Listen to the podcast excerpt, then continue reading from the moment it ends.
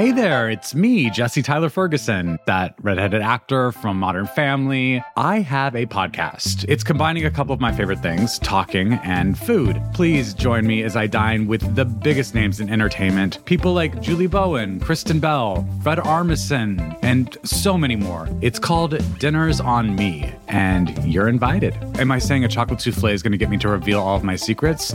Yeah, I am. Listen now wherever you get your podcasts. Hey, it's Martine. Just a heads up that I will be on vacation for the next couple of weeks. You might hear me once or twice with a few things that we've already recorded, but mostly you will be hearing some of my wonderful colleagues taking the seat as host. Today, that person is Alexis Diao, and I will be back for the last week of September. Until then, enjoy the show. This is about turning in those ballots. It's a simple thing. Just vote no and go to the mailbox. That's California Governor Gavin Newsom. And by tomorrow night, he may be out of a job.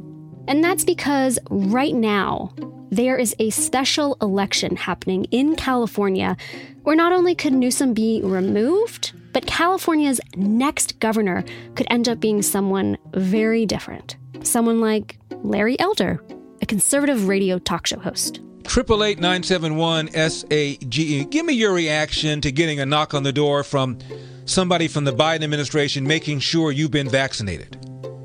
How far away is this from going door to door to make sure you don't have a so-called assault weapon? From the newsroom of the Washington Post, this is Post Reports. I'm Alexis Diao, and it's Monday, September 13th. In California, a special recall election ends Tuesday night.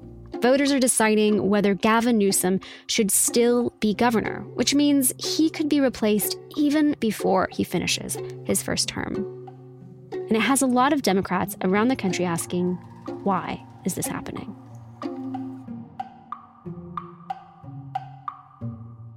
This shouldn't be a close race. Democrats were a little bit frustrated with themselves in a way that this has become kind of a whoa, you know, they're just about to recall a Democratic governor in California. It shouldn't be this close. That's Scott Wilson. He is a senior national correspondent for The Post and he covers California. The stakes are quite high, particularly for Governor Gavin Newsom, who is a politician with national ambitions. Failing to secure 50% plus one vote would see his term cut short and likely his any national political prospects he might have end. And it is also uh, would be seen as a challenge to some degree and referendum on California's liberal agenda on women's right to choose, on sanctuary state laws surrounding uh, undocumented immigrants, and a whole host of other economic issues, higher minimum wage than most other states. After all, we are California. We don't wait for someone else to show us the way forward. We go first and we go boldly. We led in gay rights, gun rights, and criminal justice reform. And so for him to not even be able to finish one term, I think would both personally be harmful to him politically and also raise real questions about support for the California project. Recall elections are meant to give voters the chance to throw out any elected official. And in California, it's a little confusing, but here's how this recall works. Newsom has to get more than 50% of the vote to stay governor. If he doesn't, the governorship goes to the person with the next highest number of votes. And that person doesn't even need anything close to a majority. They could have just 19% of the vote, and that person would be the next governor. Scott, let me ask you a very basic question. Governor Gavin Newsom, who is he? What's his deal? Gavin Newsom's deal is pretty interesting in the sense that he is sort of unabashedly and has been for quite some time ambitious he is perhaps most famous for his time as mayor of San Francisco, when in 2004, he began issuing uh, marriages for uh, same sex marriage way before it was legal. It is fundamentally wrong in this country, fundamentally wrong in this city to deny people equal protection under the law. It is wrong to deny tens of millions of Americans the same rights and privileges that people like myself and our city attorney are afforded just through happenstance because we married someone of a different gender. He's quite liberal. He likes big ideas. I think he's a guy who can sometimes get things wrong first, but is also a guy who's quick to correct things he knows he's gotten wrong. A lot of, you know, governing through the COVID epidemic has been trial and error. And California has come out, you know, by many statistics in far better shape than its large state rivals, such as Texas and Florida. He has a beautiful young family. He's, you know, very photogenic. You know, he expects to spend his life in politics. And he spent eight years as Jerry Brown's lieutenant governor and uh, won easily in uh, 2018 to be the state's governor. So if Newsom is, as you describe him, this kind of Californian through and through, in in a lot of ways, this kind of liberal darling in this liberal vanguard of a state, then why is he up for a recall election? Yeah, it is puzzling that someone who is unabashedly liberal in a very liberal state is facing the possibility of, of, you know, not even serving a full first term. But there are reasons why he is on the ballot. It started as a very vague anti-immigration policy gambit against Newsom. A group of conservatives were looking to get rid of this governor and decided that his immigration policy was what they were going to focus on. This is before COVID. COVID then happens and gives a bit more shape to what was a very nebulous set of ideas around why he is unfit to be governor. Suddenly they can start saying he shut down the economy unfairly. He made a huge public relations gaffe by warning people not to have dinner with other families, uh, staying indoors, not traveling to other counties if possible. And we're starting to see people, again, take down their guard, take off their masks, begin to mix outside their households. We're seeing some early indication related to Halloween. I'm just I'm very sober about that, and, and, and that's what I was elected to focus on first. And then he is caught at a close friend of his 50th birthday party at a very famous restaurant in Napa called the French Laundry. Tonight, while Governor Newsom is telling all of us to have Thanksgiving dinner outside, he's facing some new fallout for that fancy birthday dinner party he went to at the French Laundry. That really sort of electrified even some on the left of saying, good Lord, you know, this guy is hypocritical. Uh, he's not following his own rules, even though technically there was no rule against that at the time, but it was his own preaching. He fell on his sword almost immediately over that and said it was a giant mistake and he shouldn't have done that. He should practice what he preaches. And then, frankly, the recall just kind of went away wildfire season starts, COVID spikes. Uh, it goes fairly quiet for quite some time. And as a result, looks like it's going to be a real race, like Newsom's in real trouble. As the date, September 14th, has approached, however, the race has widened significantly in his favor. The more people tune into this race in California, which frankly means the higher proportion of Democrats who are tuning into this race since they outnumber Republicans easily by two to one, the more uh, he is showing uh, his strength. So, Scott, tell me about who is running for governorship. So there's 46 candidates. Sounds like a lot. It's it is a lot. It's fewer than there were in 2003, which was when California had a recall, the only successful recall of a governor in its history, even though every single governor in California history has had a recall attempt against them at some point. So 46 is a lot, but there's a couple who are important and who emerged as important right away. The most sort of serious and mainstream Republican running is Kevin Faulconer, who is a former mayor of San Diego. Now is the time to make California more affordable with a change at the top because too many families and folks can't afford to live in California and to make California more livable with our quality of life. And so there are so many issues uh, that this governor has failed on he also intends to run in November 2022. So, assuming Newsom can beat back this recall and stay in office, Faulconer will run what looks like a very kind of traditional Republican campaign in California. And in some ways wants to reclaim what has been, you know, was the state of Ronald Reagan, was the state of Richard Nixon. So Faulconer looked like an early, you know, on paper guy who could take on, um, who could lead that field. Let's put it that way. The frontrunner, however, has emerged uh, is a conservative radio talk show host named Larry Elder. The number one job of government is protect people and property, and it's not happening.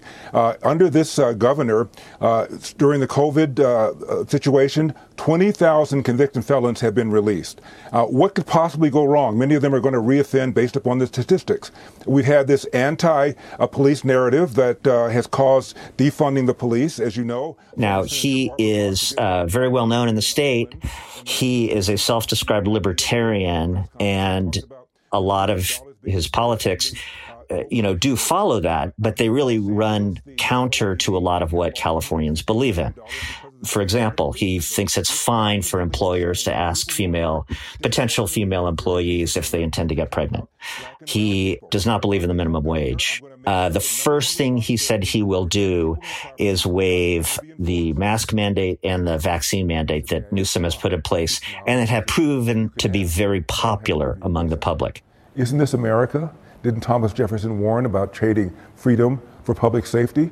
Let's trust Americans. Let's trust Californians to make their own decisions for themselves and for their children. Vote to recall Gavin Newsom. I'm Larry Elder, and we have a state to save.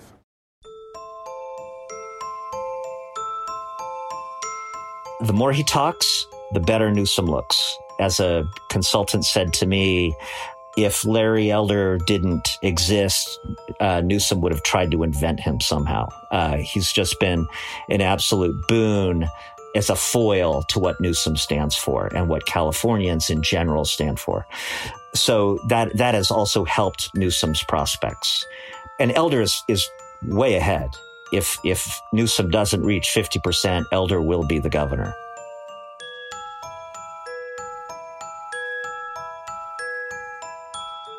There has been an attempt to recall every California governor in the past 60 years, but it's only worked once. After the break, we'll talk about how this bizarre system is supposed to work and how a long history of failed recall attempts has led to this crucial moment for California and why it matters so much for the rest of the country. We'll be right back.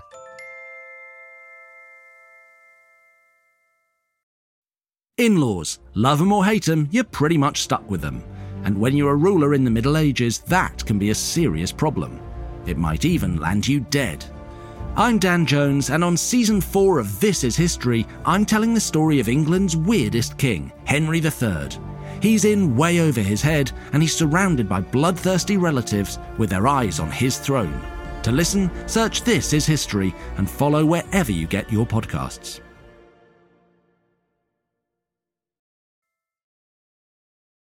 So, can you explain to me how a recall in California actually works?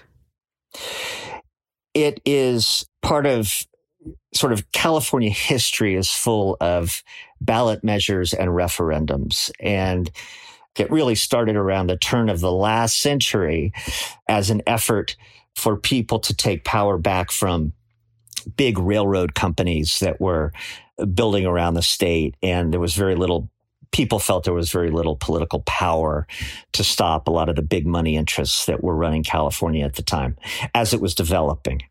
It has been one of California's quirkiest political tools, both in interesting ways, in harmful ways, Proposition 187 in the 1990s would have denied all but emergency care to undocumented immigrants. That passed.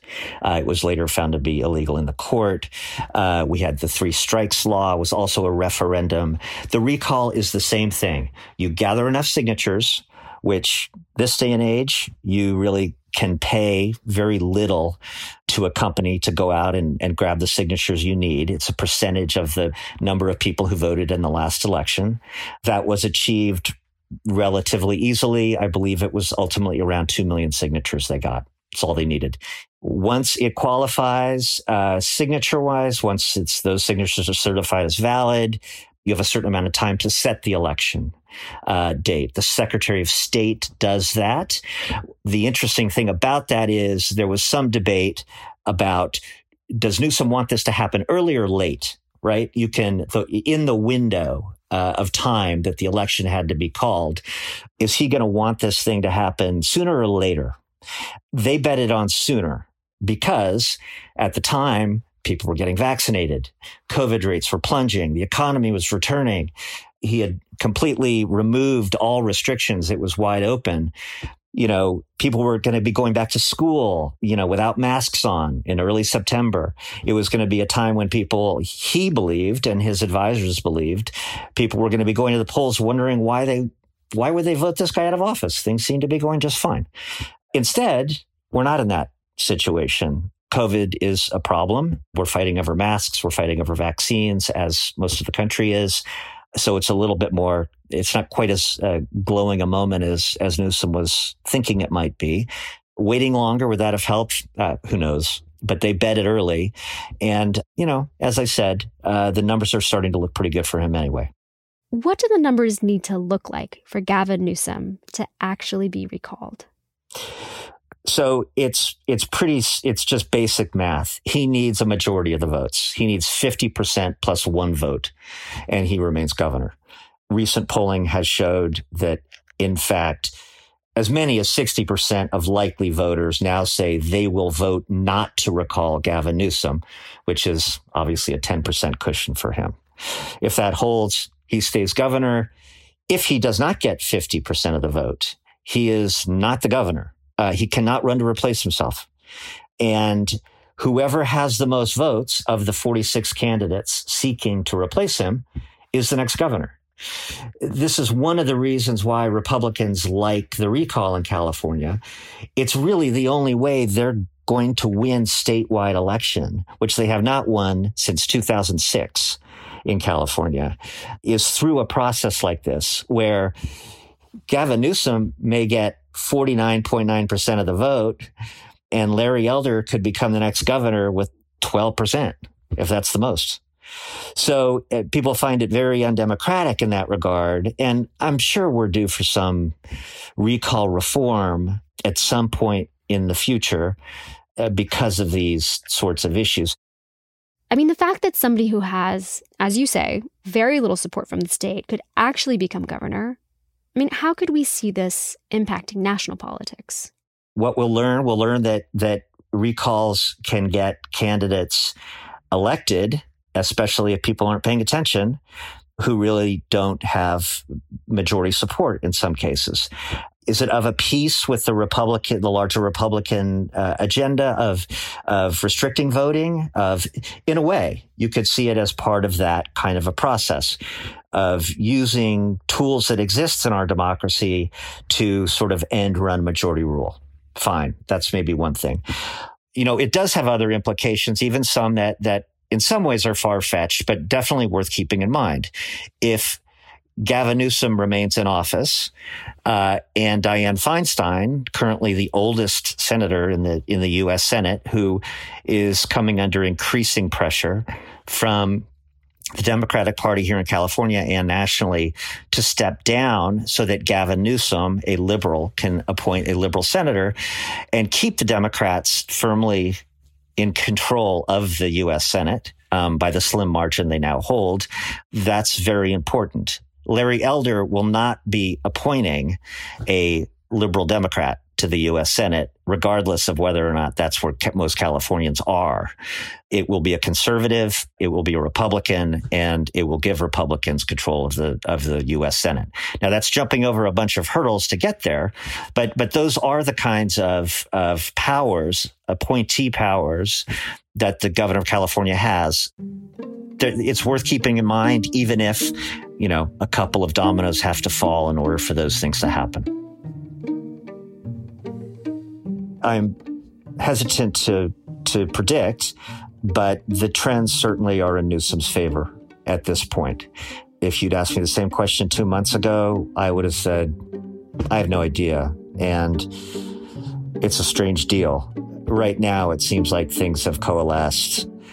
I would be really surprised if Newsom didn't hold this off and remain in office. Scott Wilson is a senior national correspondent for The Post.